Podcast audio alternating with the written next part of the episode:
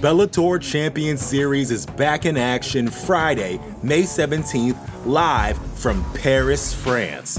Reigning bantamweight champ Patchy Mix defends his belt in a rematch against dangerous submission specialist Magomed Magomedov. And Cedric the Best Doumbé makes his Bellator debut in front of a home Paris crowd versus Jaleel the Realist Willis. Don't miss the action live at noon EST on HBO here in the US. And visit Bellator.com slash watch for information on how to watch around the world. This is the very first time you'll be able to stream a Cedric Doumbé fight here in the US, so make sure you don't miss it. You're listening to the Vox Media Podcast Network.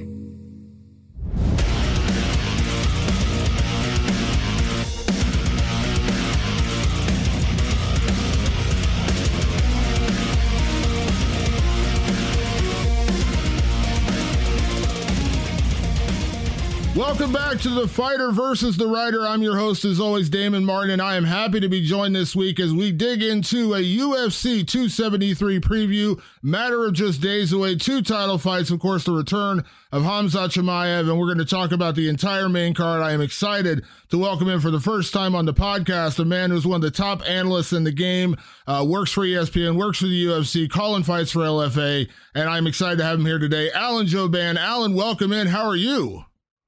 Thank you, my brother. I'm good, man. I'm in Vegas right now, so staying busy. And, and you were telling me right before the show started, you've had almost every analyst on the show. So I'm glad to finally get on here and we can knock it out and have a fun show, man. Absolutely, absolutely. I was watching one of the UFC broadcasts a couple weeks ago, and I was like, "How have I not had Alan on the show to do some breakdowns?" And I was like, "Perfect timing with UFC 273 coming up, big card coming up." So I thought this is perfect timing. Of course, we got two title fights the return of Khamzat Chimaev. And I got to be honest, like I'll, I have not really had a chance to like dig into the entire card, but like I was super impressed by everybody on this card. I mean, beyond the main card, of course, you got Aspen Ladd making her return, Raquel Pennington in that fight. Now you got Mark O. Madsen and Olympian uh, in there, uh, Mickey Gall making his return, Anthony Hernandez. You know, I mean, Jairzinho Rozenstruik and, and Marcin are on the prelim. So this is actually a pretty stacked card. Yeah, some fun ones. Like you just said, the uh, Rozenstruik, anytime he fights, you got to just beware, don't blink because you know he's such a power hitter in the heavyweight division. Um, but I didn't see the rest of the prelims cards. So I'm happy to hear some of those. And Mickey Gall, you know, Mickey um, seems to be getting better throughout his career. I believe he just went because he was before he was training over with um, with Matt Brown, right? Quite a bit yes. with Matt Brown uh-huh. over there. Looks like he made his way to Florida down to um, um, Sanford MMA, which is it's just it seems to be like a, a, gym on the rise. So many so many great partners over there, training partners in a wall, especially if you're welterweight to middleweight over there. I mean, it, it, it, it's it's death row over there. I mean, it's just so many killers over there. So I think it's a good move for Mick. Yeah, I agree. I totally agree. But we're going to talk about the main card tonight. We're going to kick things off with the first fight of the night, where Aleksei Oleinik, the ageless wonder that he is, uh, will return to action and he takes on a short notice opponent in Jared Vanderaa. Of course, he was originally slated to fight, uh, fight Ilir Latifi, a card that you and I were both at at UFC Columbus. Unfortunately, Latifi got ill couldn't fight. They rebooked the fight, and it appears, unfortunately, Latifi still isn't ready to compete. So they found mm-hmm. Oleinik a new opponent. Now he's facing Jared Vanderaa, who, of course, is coming off a hard-fought split decision loss to uh, to uh, to uh, uh, God, I just blanked out his name, Andrei Arlovski. Excuse me. Uh, okay. Vanderaa's a Vanderaa's a serviceable guy. All both these guys are coming off losses. I think Oleinik's off three losses in a row, and Vanderaa's off two losses in a row. So again, kind of a bit of a either guy needs a win here, but Alan, I got, I got, you know, I listen. I'm one of those people. I've always been really high on Aleksei Oleinik. I'm not gonna say I ever thought he would be a UFC champion because that would be me lying. I never thought that about him.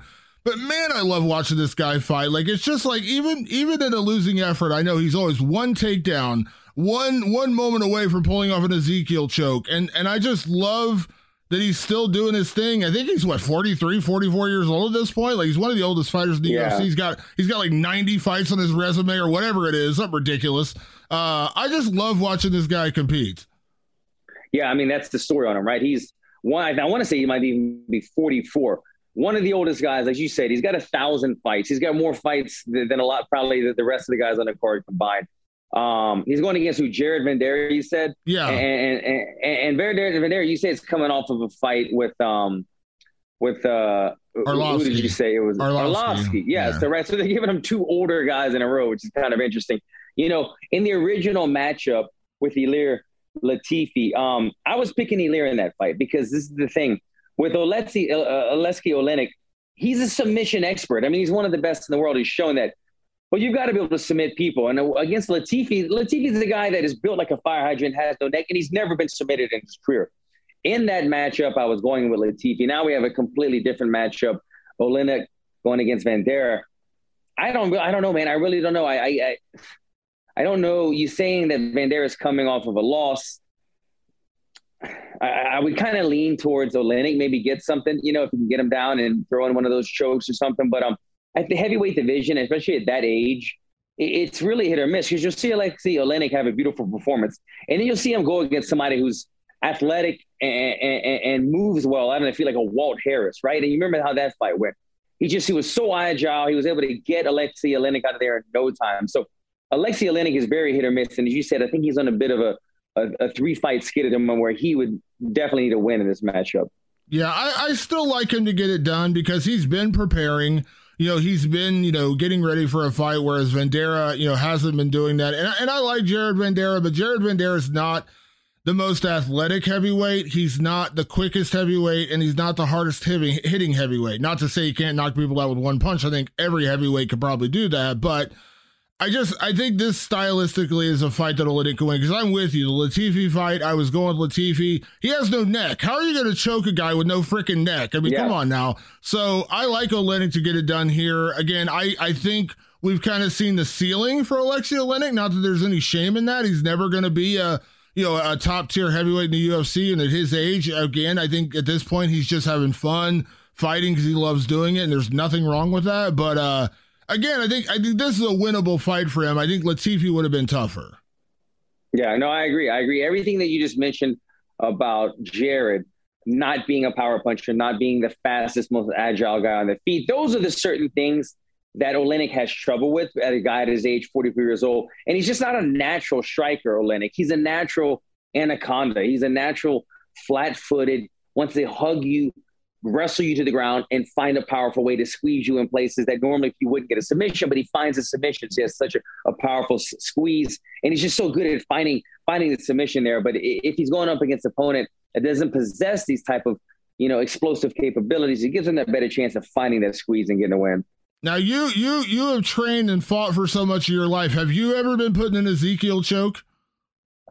I haven't, but I tell you what, when Oleinik first came to the UFC, and I, I don't remember which bout it was, but I remember we were kind of like, or the, or the broadcast, the commentary was like, he's got nothing here. And then all of a sudden, you see guys tapping or going to sleep. That's, you know, that's the next thing that everybody's trying at the gym the next day, which always is fun. So I remember going to Black House and we were all trying to choke each other out with the Ezekiel choke, you know, and seeing, and we're like, oh, you know, I'm not feeling it. And some people, some people were just naturally better at it. And I believe it's one of those chokes. A, you have to have a tremendous squeeze. Um, and then B, it's also body type. You look at Oleinik, he's a big man, a big, strong man with long arms. And he's able to kind of wrap around some of these bigger heavyweights guys and gets his hands with enough, enough torque on it to get those chokes. But certain people that have maybe shorter arms and not as tremendous of a squeeze probably wouldn't have as much success. But he's built for that choke.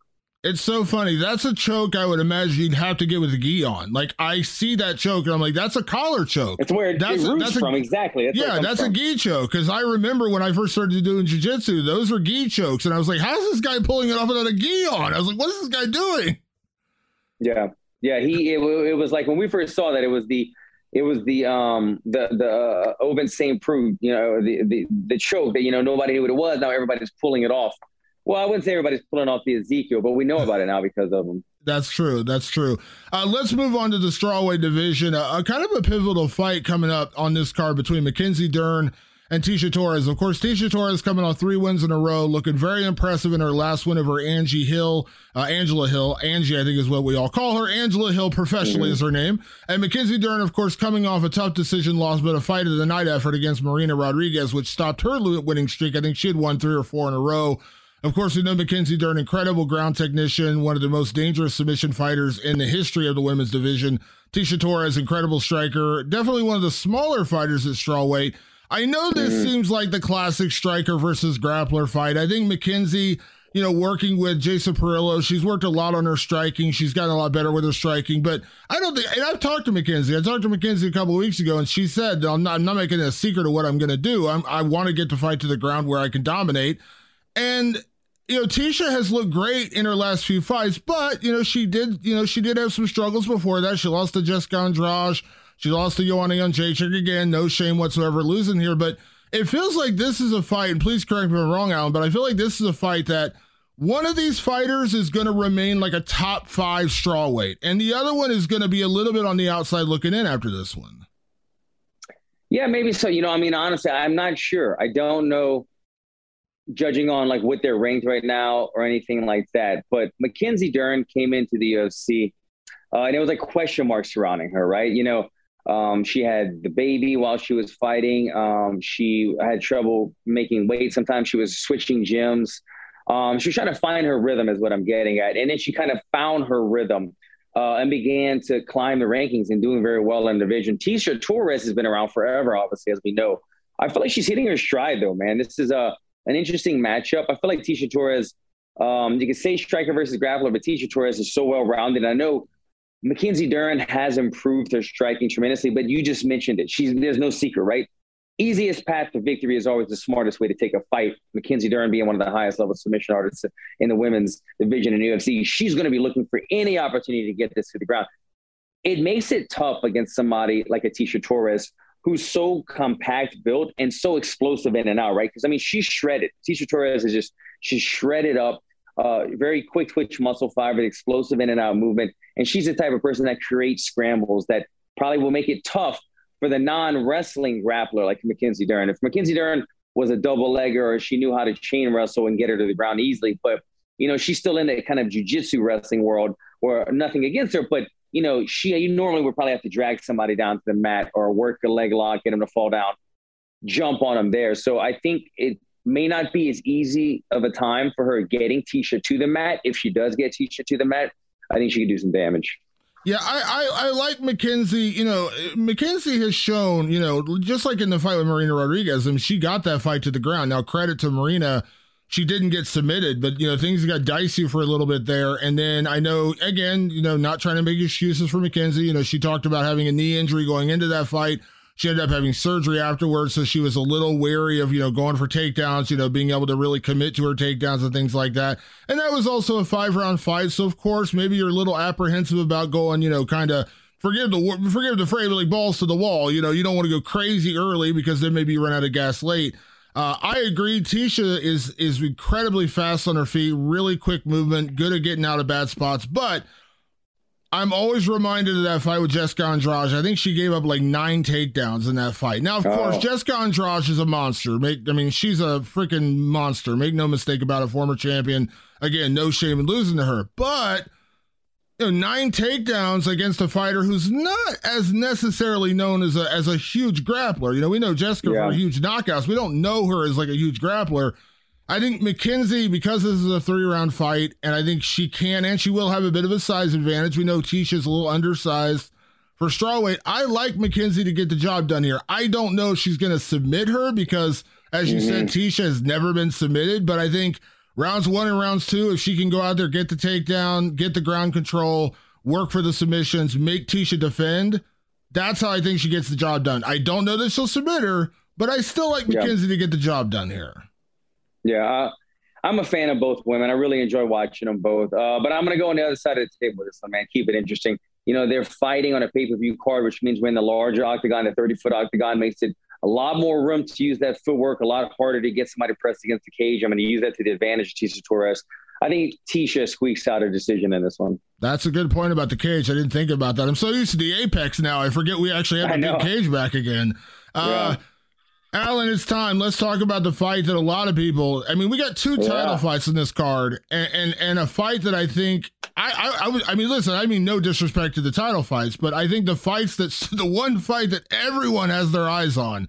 It's almost like the the the, the main event without being the main event is Gilbert Burns taking on Khamzat Chimaev. Khamzat has gotten all the hype in the world. He is like a five to one favorite over Gilbert Burns, which to me seems a little crazy because Gilbert is an established, proven veteran, former title contender.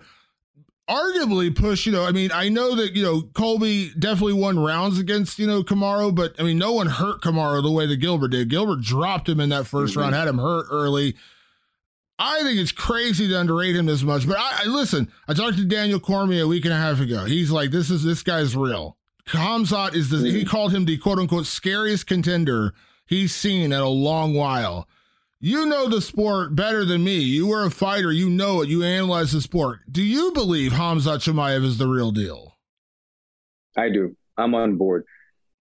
I think that Saturday night at UFC 273, our questions will be answered he is the real deal. He has that X factor above any prospect that I see in MMA at this time. He stands head and shoulders above all of them because he has that X factor, the two divisions, the strength and the grappling, the one punch knockout, walk off. He's got everything. He's a scary individual. If he can go in there on 273 and walk through Gilbert Burns, there's no stopping him. That's when he's going to start demanding the title shot. And, and so th- this fight is so looked at not only because Khamzat Chimaev is just the, the guy that everyone has their eyes on because the hottest prospect, the hottest possible contender, but it also it makes waves in the welterweight division, right? Because if he does get a finish over Gilbert, now in my eyes at least, he's the next guy in line. I mean, why? Who else are you gonna do? You got to see what happens with Usman and Leon Edwards. Whoever wins that fight, you would think Khamzat would be the next guy in line. Now, if Leon Edwards would get a win over Usman, then there might be an, an immediate rematch. If not, if, if, Usman retains the title, then you probably got to be looking at Usman versus Khamzat Chimaev, which is, I mean, you look at his body of work in the UFC, how quickly he rose to stardom, and what, what, what is the number? It's something crazy. He's only taken one significant strike damage in four or five fights. I mean, yeah, it's ridiculous. It's one of the it's one of the most impressive resumes we have ever seen inside of the UFC. It is. It is. And listen, I'm like, it's a weird one because I'm a believer in Khamzat Chimaev. I think he is an animal. I think he is a beast, and he's a massive guy for this weight class. That being said, I just I cannot I cannot discount Gilbert Burns. I think Gilbert is just being mm-hmm. totally counted out in this fight. He's heavy-handed. You could argue he might have the best jiu-jitsu in this division now that Demian Maia is gone. Uh, he's incredibly obviously as a winner for Demian Maia at that, but he's incredibly strong uh, you know, good grappler. I mean, good wrestler, excuse me, good solid wrestling, incredible grappler, heavy handed, uh, and and great cardio. We saw him push the pace for five rounds against Tyron Woodley. We've seen him be in those moments, and I will. And I know this is a weird thing to throw out there, and everyone's going to say you're crazy because it's not fighting, it's wrestling. But I watched his wrestling match. Khamzat Chimaev had a freestyle wrestling match in a cage, albeit against Jack Hermansson. And Jack Hermansson's a Greco Roman guy, not a freestyle guy, so it's a completely different skill set. But by the end of the second period, which these are three minute periods, Khamzat was slowing down a little bit. Now I know I, it's not fighting, it's wrestling. Who knows if he was even in shape? I don't know. Right. But he was slowing down a little bit. He wasn't shooting as hard. He wasn't, and, and the 2nd mm-hmm. period ended kind of like in a zero zero tie, and he had already racked up enough points early. I think if Gilbert can survive the early onslaught and make it into the second round and get into the third, Khamzat Chimaev 10 to know, never seen a third round ever in his career, mm, never done it. Now, great point. I know he's got all, everyone says in the gym, he's got all the cardio in the world. Oh my God, this guy could go for three days straight. Great. I know a lot of guys who have great careers in the gym. Alan, I'm sure you've seen lots of them but that doesn't mean it translates into the cage. You and I both know this. Some guys who are just incredible gym fighters, unfortunately, they never quite be able to do the same thing in the fight. If Gilbert survives early, I like Gilbert to win this fight. I really do because I think that he I think he's got a chip on his shoulder. I think people are counting him out and I think he knows that. And I like that about Gilbert Burns. So I'm going with the upset. I'm going with Gilbert Burns to pull Gilbert. it off. I, I don't know if it's wow. going to be easy. And and and Khamzat may finish him in the first two minutes. That's how good I think Khamzat Chimaev is. But if Gilbert survives, if he survives, yeah, if he survives, he gets deep in that second round, gets in that third round, starts tiring him out a little bit. We're gonna see really what Khamzat Chimaev is made of. I know what Gilbert's made of. We've seen him. He's proved it. I'm not. I I'm not ready. I'm not ready to jump on the Khamzat Chimaev just yet. Yeah. Sorry about that. Yeah. I, I think that's a great take on it. You know, Chimaev has answered a lot of questions for us so far. Can he compete at welterweight? Yes. Can he compete at middleweight? Yes. One punch knockout power. Can he grapple in the UFC? Can he dominate people? And then, as you mentioned, in that grappling match, he's able to dominate high level competition when it comes to grappling. The difference maker, well, let me finish with that. The one answer, the one question that hasn't been answered, as you just mentioned, it's a great point. We haven't seen him in a long round fight, especially a grappling heavy fight that might possibly go through rounds. So let's break down this fight real quick. Let's, it starts on the feet. Both guys are throwing bombs. Both guys can cover distance very well. Gilbert, tremendous hit power in his hands. Chimaev, I think he holds the power in his hands and his legs. He's got long legs. He covers distance very well. With in one of his opening bouts in the UFC, head kick to the ankle pick takedown. I mean, the diversity from the highest strike to the lowest takedown, it just shows how talented. And that's when they caught my eye, seeing that he can transfer from those type of strikes. If he gets Gilbert down, when you talk about wrestling, he's probably the better wrestler than Gilbert. Do I believe he's a better submission artist than Gilbert? No, no. Do I do I feel that an, an entanglement between these two uh, Khamzat Khamzat would finish on top? Yes, I do. So I think he would be on top of Gilbert. Is he going to submit Gilbert Burns? I don't think so. Could he ground and pound him a good bit? He could probably hurt him, but I feel like Gilbert's going to be good enough uh, as uh, the superior jujitsu practitioner to stay out of damage, to stay out of damage. So to, to your point, Khamzat, let's say he doesn't get the knockdown, the knockout rather, and he gets on top position, but he's not able to finish Gilbert. Same thing plays out in round two, not able to finish Gilbert. What happens in round three? Either Gilbert's able to come back and we see Khamzat start to slow down, as you mentioned. We haven't seen a third round Khamzat Chimaev. How does he perform? Or even if Chimaev wins this fight, but if it's by three round decision and it was a non entertaining fight because he couldn't put Gilbert away and he couldn't really inflict tremendous damage on Gilbert because his jiu-jitsu was too crafty. He kept offsetting Chimaev's hips. Does that warrant Chimaev next title shot if it's a lackluster decision win? I don't know. I don't think so. I think maybe then you have to put him against another test. I think if he starches Gilbert, he's the next man in line. And and and and the the the, the folklore of Chimaev gets only greater and greater. But that's a great point. Haven't seen that third round uh, cardio out of him, and I don't really see him submitting him. Possible ground and pound. I think he has a better chance of knockout on the feet. Secondary, I think possible TKO from ground and pound stoppage, which I'm not sure about, but I don't see a submission in sight. Yeah. So do you are you going with Khamzat?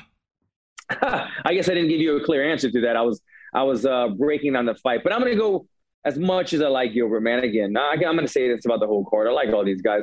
Um, I hate doing picks as a fighter. Uh, yeah, uh, I, am going to ride this train, man. I'm going to go with Khamzat Chimaev. I don't think the numbers are correct. I want to say he's like a plus 500, which to your point, if you're going with Gilbert, put some damn money on that one because um, that that's those are crazy odds, I think. But um, I'm, I'm going to go with Chimaev, sure. You know, and I got to be honest, like, what's better for the division? And this is not a knock on Gilbert. We've seen Gilbert fight for the title. New blood think, is always better. 100%. I think, I think, I think Usman needs Chimaev. Don't you agree? I mean, he already, he already yeah. vanquished Colby Covington. And, and, and I, listen, I have the utmost respect for Leon Edwards, but I just don't like Leon's chances in that fight.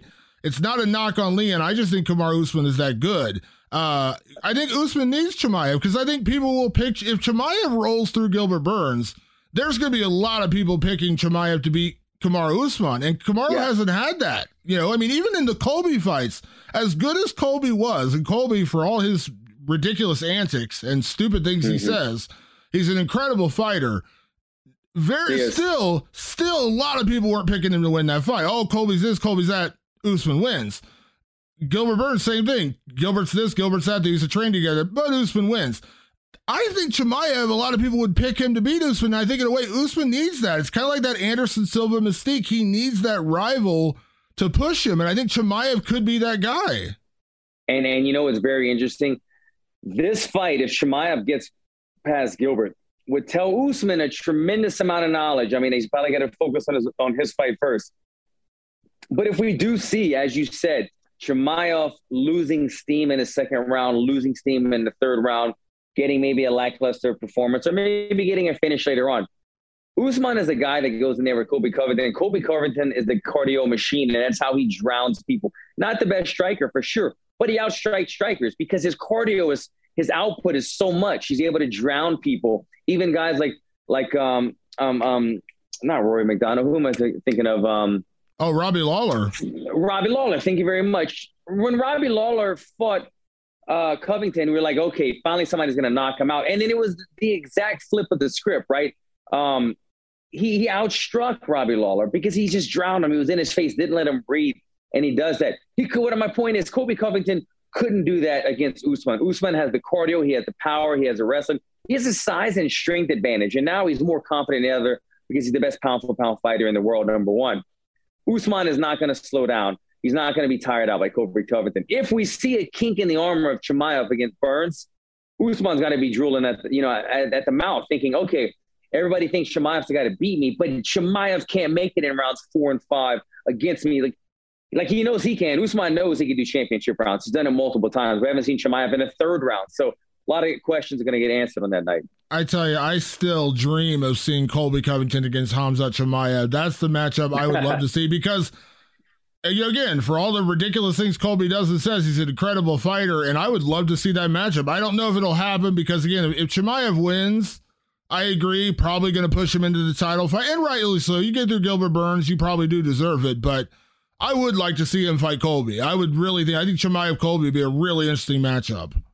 Well, if if if Chimaev doesn't starch Burns and it's not the it's kind of a lackluster dull performance and it doesn't shoot him straight into the title shot, I think that would be a great matchup. Okay, Chimaev has a bit more to prove. Let's put him in a five round main event against Colby Covington, a five rounder against a cardio machine. If he passes that test, there's no questions asked. He, he deserves the title shot. But then we get to really test him. Yeah, absolutely. The Bellator Champion Series is back in action Friday, May 17th, live from Paris, France. Reigning bantamweight champ Patchy Mix defends his belt in a rematch against dangerous submission specialist Magomed Magomedov. And Cedric the Best Doumbé makes his Bellator debut in front of a home Paris crowd versus Jaleel the Realist Willis.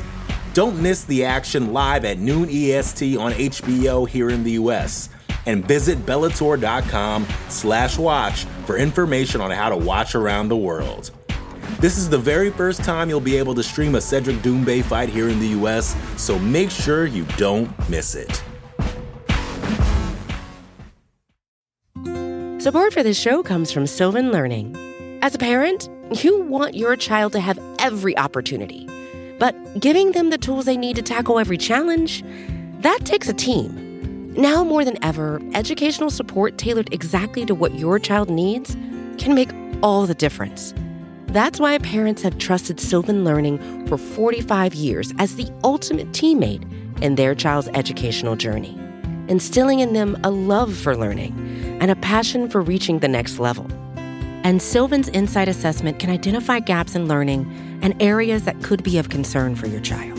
It's a 360 degree view into your child's learning that you can't find anywhere else and helps ensure that your child didn't miss something in school that might put them at a disadvantage in the future.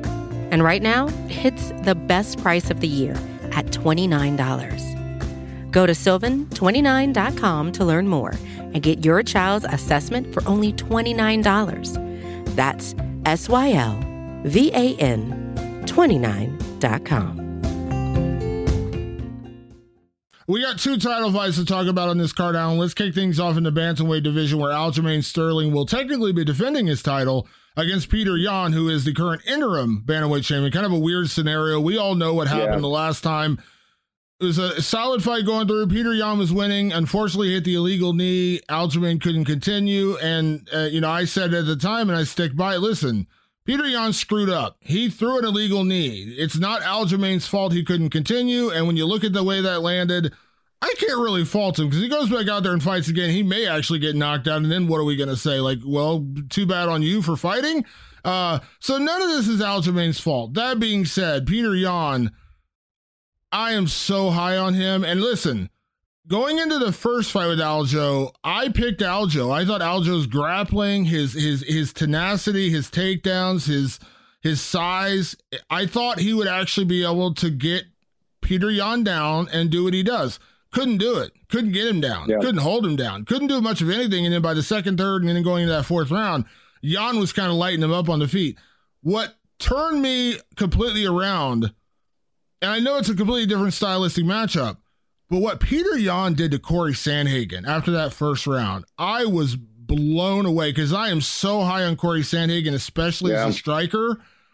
I'm all in on Peter Yan now. I mean, I am. I really am. And I hate to turn, you know, kind of turn the tables on, on, on my boy Aljamain because he's such an incredible fighter. I really, truly do believe Peter Yan is the best bantamweight in the sport right now. And it's not, it's nothing against Aljamain. I'll pick Peter Yan to beat Aljamain. I'll pick Peter Yan to beat TJ Dillashaw. I'll pick Peter Yan to beat anybody right now, unless it's a freaky weird occurrence. If Peter Yan's on his game, I just have a hard time believing anybody beats him right now.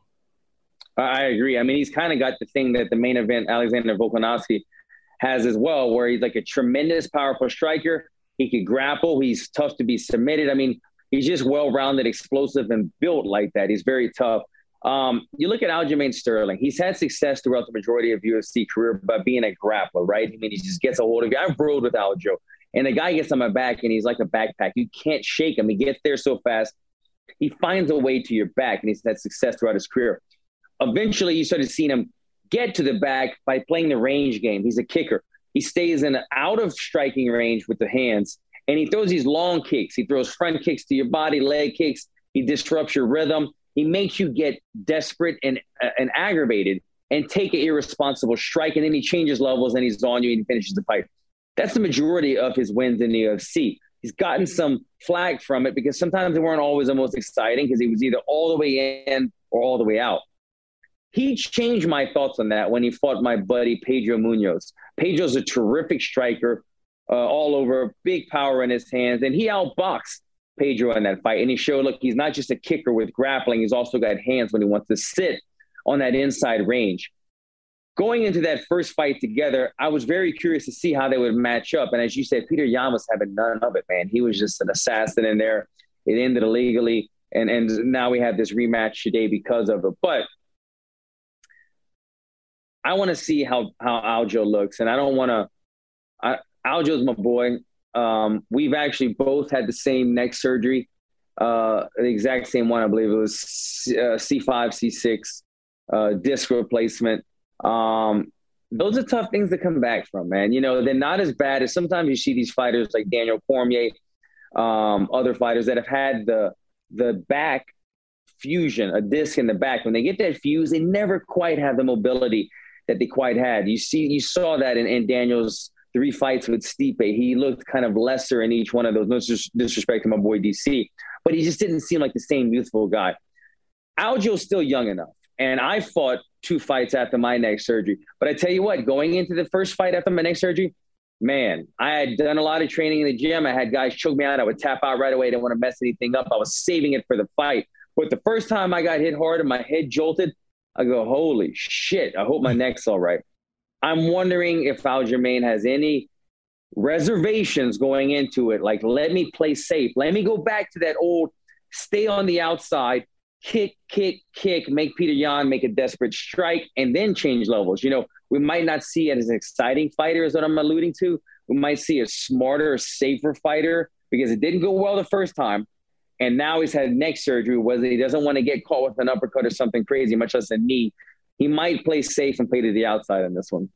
Can I ask you, Alan, because you went through that surgery? Uh, because no fighter, and listen, I I, I love Aljamain. I've known Aljamain for a lot of years. Incredible, good, incredible dude.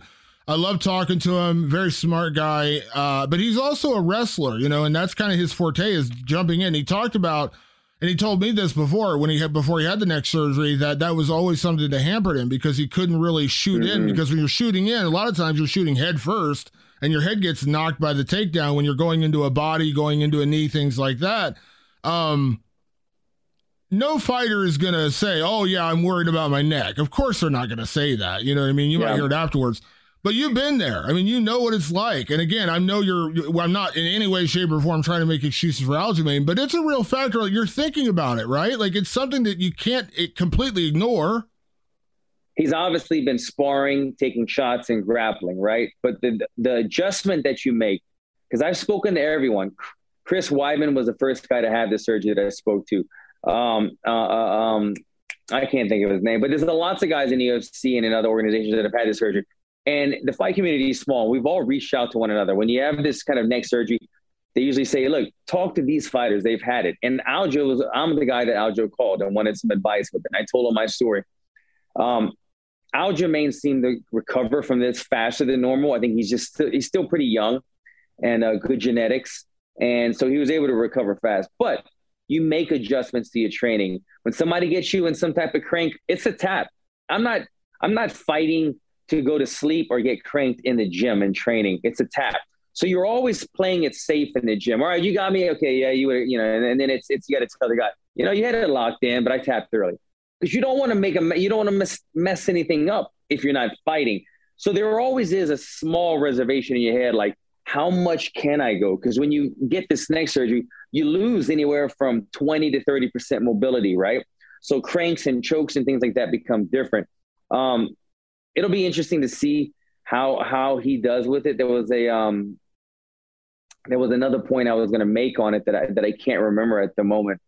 Um, but this is his first fight back from it, so uh, we're going to see. I think, like I said, he has um, tested it out in the gym, but it's real fight time. We're going to see what happens then. Yeah, and you you said it right there, and you mentioned with DC, and we've seen it with other guys. Like I said, the pain that Aljamain was in, he talked about this with me before. You know, he needed the neck surgery, but as you just said, the neck surgery still takes something out of you. You know what I mean? Like you ne- you're never quite yeah. back to 100%. You're better than you were within your neck. You know what I mean? That's for sure. But it doesn't mean you're 100%. Does that make sense what I'm saying?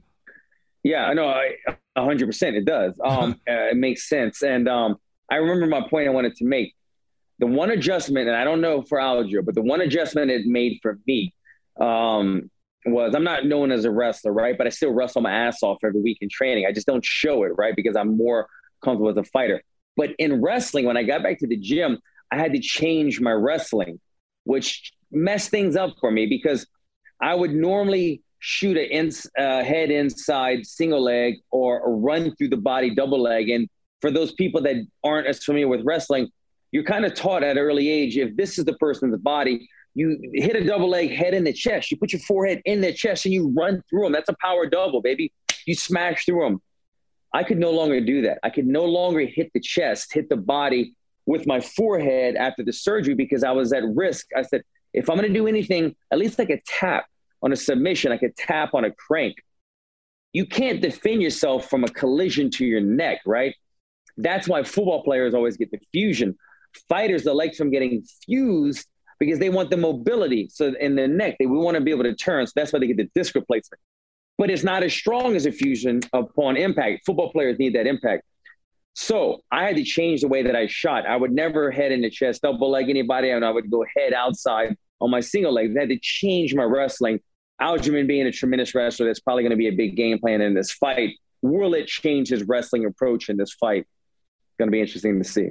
Yeah, and I and it, listen, you know, I love Aljo, and I think Aljo is an incredible fighter. And and my you know analysis of the fight isn't a knock on Aljo. I just I'm just I'm just really a big fan of what Peter Yan's been doing recently. That guy's a beast. His striking is so good. His boxing is incredible. I mean, again, when you go out there and outstrike yeah. Corey Sandhagen. And listen, no offense, TJ Dillashaw. I thought Corey Sandhagen won that fight. Uh, you know, and, and, then to go out there and outstrike him the way he did, he had a, a tough first round, and then he made the adjustments and just boxed up Corey for the better part of the next four rounds. It was amazing. And like I said, my praise of, of Peter isn't a knock on Aljo. It's purely praise on Peter Yan. Like it's not a knock on Aljamain Sterling. Again, I would pick Peter Yan to beat most, you know, beat every bantamweight right now. I just I'm that high on Peter Yan right now. Yeah, I, I agree. He's fast. He's quick. He boxes guys up. I don't know if I'm just buying into Aljo saying I'm going to run all the way to the bank. I'm happy. I think what he's alluding to in some of these interviews is he's the champion now, so he's probably getting pay per view points. So he's the champion going into this matchup. He's not getting the three hundred thousand thousand uh, contender. He's getting I'm the pay per view. I get pay per view points plus X amount. So he's making more money on this fight. This is what he's happy about. But he's also showing a lot of swagger and confidence as if he knows something. He's talking about he feels very confident. I wonder if Aljamain, Aljamain from that first fight truly believes that he's gotten better from that fight, or if it's him kind of playing the role of the champion where you have to sell a fight, right? You have to be confident, you have to have a swagger. He's getting points now, and anybody knows that once you get to the level, you're getting points. You got, and you're a champion. You have to start selling fights. You have to give some back and forth, and he's giving a lot of back and forth. There's a lot of trash talking going on. I wonder if he truly believes it. I'm not saying he doesn't, but I just do. I do wonder if he truly believes he's going to come back and just shock the world and have a complete flip flop from the first fight, or if it's just him doing as a champion is supposed to do and making this fight interesting. I don't know, but I think Yan probably is going to get the victory in this one. Yeah, it's a, it's a great matchup, and uh, and I really do. I tell you what, you know, I'm I'm looking forward to Khamzat coming back. Uh, coming back, I'm looking forward to the main event. I think this is the one I'm most excited about, to be honest, just because it's so much unfinished business. You know, we didn't get to see the first one end correctly. You know, it's unfortunate the way it ended. I think this is the yeah. fight I'm most excited about on this entire card. Uh, re- let's move on to the main event, Alan. Of course, we got Alexander Volkanovski making his return against the Korean zombie Chan Sung Jung. Of course, uh, the Korean zombie is taking this fight not on short notice. He took it weeks ago. Of course, he, he took it after Max right. Holloway was unable to fight, and they actually pushed this one back. It was originally going to be in March. Now it's going to be in April. So he obviously had, I think, pretty much a full training camp to prepare. And I love that the Korean Zombie is down in Arizona training with the Fight Ready team. I have become such a fan of Henry Cejudo as a coach. I mean, Henry Cejudo yeah. was an incredible champion, but I think he's I think he's becoming maybe an even better coach. That being said, I was I was never a doubter of Alexander Volkanovski. I thought he beat Max Holloway pretty clearly the first time. I scored Max winning the second fight. No offense to Alexander, scored, but again, close fight coming out and doing and having that fight with Brian Ortega and, and having that battle in a couple of close moments. Of course, he had a couple of submissions, but outside of that, he really poured on the punishment on the feet yeah. and really did a lot of damage there. And, and we know how tough Brian Ortega is. Kind of like with, with Peter Yan, I'm starting to be kind of all in on Alexander Volkanovski. Now, that being said, I still really do want to see the third fight with Max because Max has looked yeah. so good in his last couple of wins. I like the Korean zombie man, and I almost feel bad because it's like, man, this guy, like you almost you almost want to see the Korean zombie win. You want to see him reach that plateau, become a champion, but I just I don't know, man. I think I think the only guy that I I really see giving Volkanovski problems right now is Max Holloway, and it's just again, it's not. A, mm-hmm. it's kind of like the Peter Yan and Aljamain Sterling fight. It's not a knock on the Korean zombie. I'm just really high on Alexander Volkanovski right now.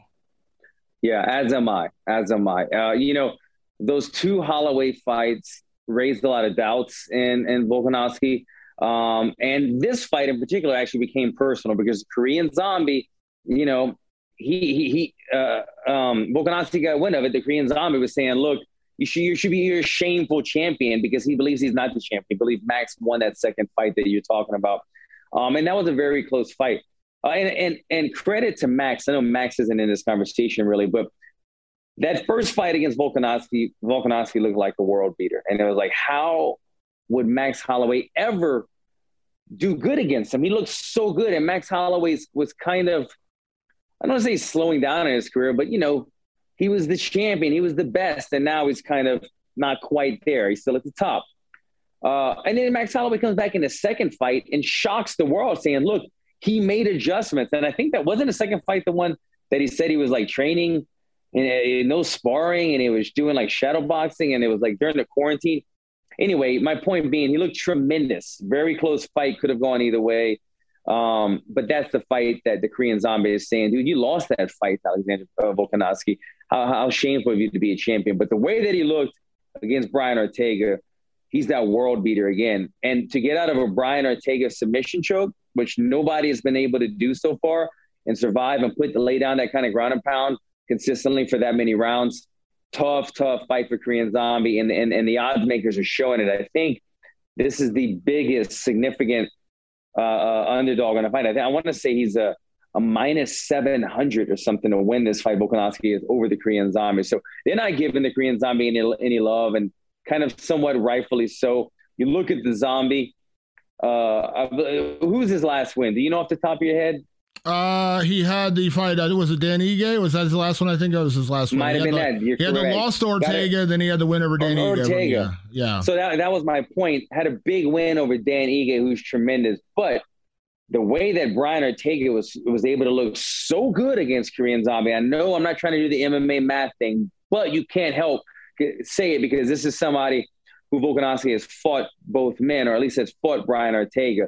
But Ortega looked like a ninja in there against the Korean zombie, it it it, it can't help but think that it, you're going to see Volkanovski with his hand raised at the end of the night.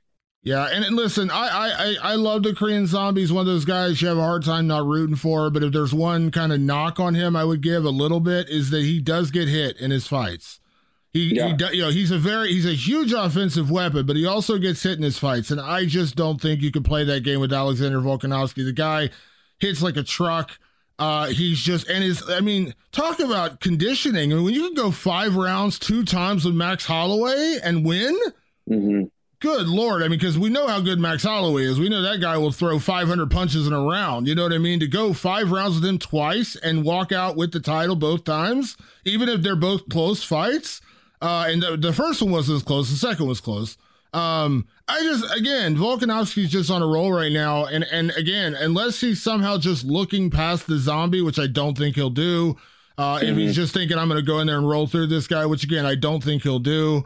Um, I just have a hard time picking against him. And uh, as much as I love the zombie man, I just think he takes a little bit too much damage. He puts himself into bad situations trying to take advantage of it. And I just don't think you can do that against Alexander Volkanovski. I just think this guy's on a roll right now. And uh, he's he's he's kind of got that champions momentum, kind of like what Usman's got, kind of what uh, what Israel Adesanya's got right now. When you start rolling, it's hard to stop that forward momentum. And I think Volkanovski, I think he got a lot of respect coming out of that Ortega fight. I think a lot of people were giving him same thing you said about the zombie. Oh, you didn't beat Max, come on! And then yeah. to go out and have that fight against Ortega, I think he got a lot of respect that he deserves. So yeah, I, I, think Volkanovski wins. I don't know if he'll get a finish or not because we know how incredibly tough the zombie is, but uh, mm-hmm. I have a hard time picking against Volkanovski in this one. Yeah, I, one thing that I don't think a lot of people are talking about yet, but is what if Zombie wins? Can you imagine that the Korean Zombie would then turn the division on its head right there? He took taking the fight semi short notice, having not looked great against Ortega, did beat Dan Ige if he was able to win. And I think he would be probably our first Korean champion ever uh, taking that fight. It'd be crazy. And then you put uh, Henry Cejudo, who I imagine would be in this corner in the center of the octagon. he'd be wanting he'd be wanting the Coach of the Year award over Khabib now. It, it, it, would be madness. I mean, it would be pandemonium. How funny is it that we're coming up? You know, we're in the, we're barely started into 2022, and we're talking about two guys who could be Coach of the Year, two former UFC champions, yeah. Khabib Nurmagomedov and Henry Cejudo. How crazy is that, right? Yeah, it's interesting to see that, man. But you know, it's it's it's are these guys amazing coaches? They probably have some good coaching pedigree. Obviously, Khabib came from you know he learned everything from his father, so it was an easy transition for him. Henry Cejudo's been in combat sports his entire life. Is he an amazing coach? Don't know for sure, to be honest. I really don't know. I haven't seen that much of it. Can he make people believe in himself because he's achieved so many greatness, greatness in so many sports? 100%. Sometimes that's all it is. It's just saying, I'm going to a new place, a fresh place. This is the champion. This guy believes in me. This champion, Henry Cejudo, the double champ, the triple C, the gold medalist. He believes in me. I got him in his corner. That's going to get me over this hurdle, this edge that maybe mentally some fighters weren't able to get to. I think it just it, it, it helps. It's good to be a, a coach, but uh, to have good coaching, obviously. But just being a champion and believing in these fighters, I think it's helping these other fighters perform at higher levels as well. Yeah, I agree. It's funny. I remember interviewing Henry before his first fight in the UFC, and I'm a I'm a big wrestling guy, so of course I was, you know, kind of freaking out because he's a gold medalist. You know, it's so cool to have him mm-hmm. come to mm-hmm. UFC. I remember sitting down and talking to him, and he was you know still very young in his career at that point, five or six fights, whatever it was, coming into the UFC and just talking to him, you could tell like he has that motivational like ideology behind him. Like he's the guy who will pump you up to make you believe mm-hmm. you can win a gold medal, you know. And like again, we can't discount the the the the mental edge in a fight. If he can build up the zombie and make him believe he can get the job done, maybe he can't get the job done. I have a hard time believing anybody beats Volkanovski right now, but hey, maybe that's the hurdle. Maybe he breaks through that mental hurdle with the zombie and gets him over the hump, and he and he becomes champion. You never know. It would be impressive, and I gotta say, that Michael Myers mask behind your head has been freaking me out for like the last ten minutes. I can't take my eyes off. That's yes. hilarious. That's hilarious. I, I got my horse like one to look behind me. I know. you got you got the you got the window behind you. You got to keep an eye out there. He might be right behind you. I know. I, halfway through this, I said it's staring. I was like, "What is that behind you? Behind him." Uh, Alan, I really appreciate you doing this. Uh, what what you got coming up? Of course, you're always busy doing the commentary thing, doing the uh, the analyst gigs for the UFC. What do you have coming up so people can kind of keep an eye out on what you got coming next? Yeah, I mean, it's just always busy stuff. You know, it's always staying consistent. I don't know the exact dates, but I know I'm working for the LFA. I do color commentary for them. If you haven't watched the LFA, again, this is a feeder to the organization, to the UFC organization. They've put like 300 fighters in the UFC, and so most of the talent. I came from the LFA. It was actually called the RFA at the time, but I went four fights in the RFA. The UFC picked me up. Anyway, I do color commentary for them. Uh, it's it's a lot of fun as as does like Michael Chiesa, Anthony Smith. We all rotate. Laura Sanko got her start there. So I have that coming up, and I'm still doing the death shows uh, with the UFC. And so uh, yeah, guys, if you aren't following me, check me out at Alan Jouban on social media. Um, but you'll see me on one of these shows real soon.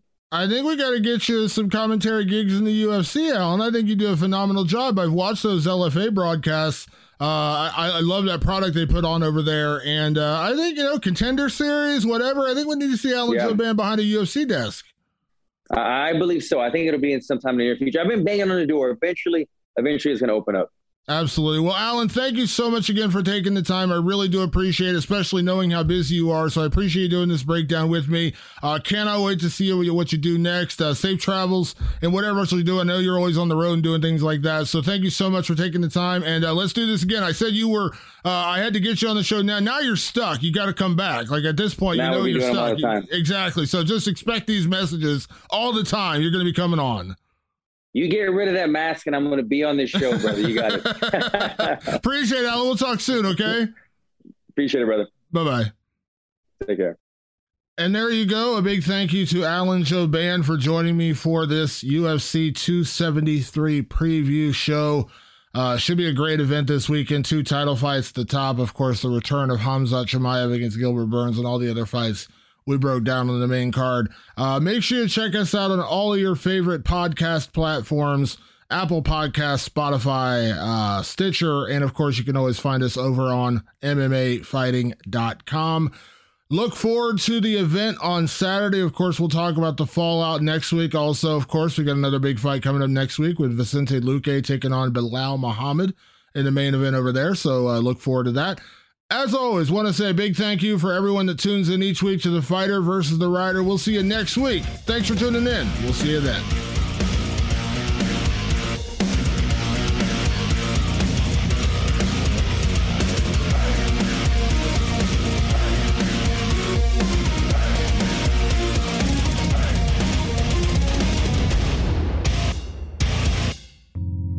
You're listening to the Vox Media Podcast Network. Bellator Champion Series is back in action Friday, May 17th, live from Paris, France. Reigning bantamweight champ Patchy Mix defends his belt in a rematch against dangerous submission specialist Magomed Magomedov. And Cedric the Best Doumbé makes his Bellator debut in front of a home Paris crowd versus Jaleel the Realist Willis. Don't miss the action live at noon EST on HBO here in the US and visit Bellator.com slash watch for information on how to watch around the world. This is the very first time you'll be able to stream a Cedric Doumbé fight here in the US, so make sure you don't miss it.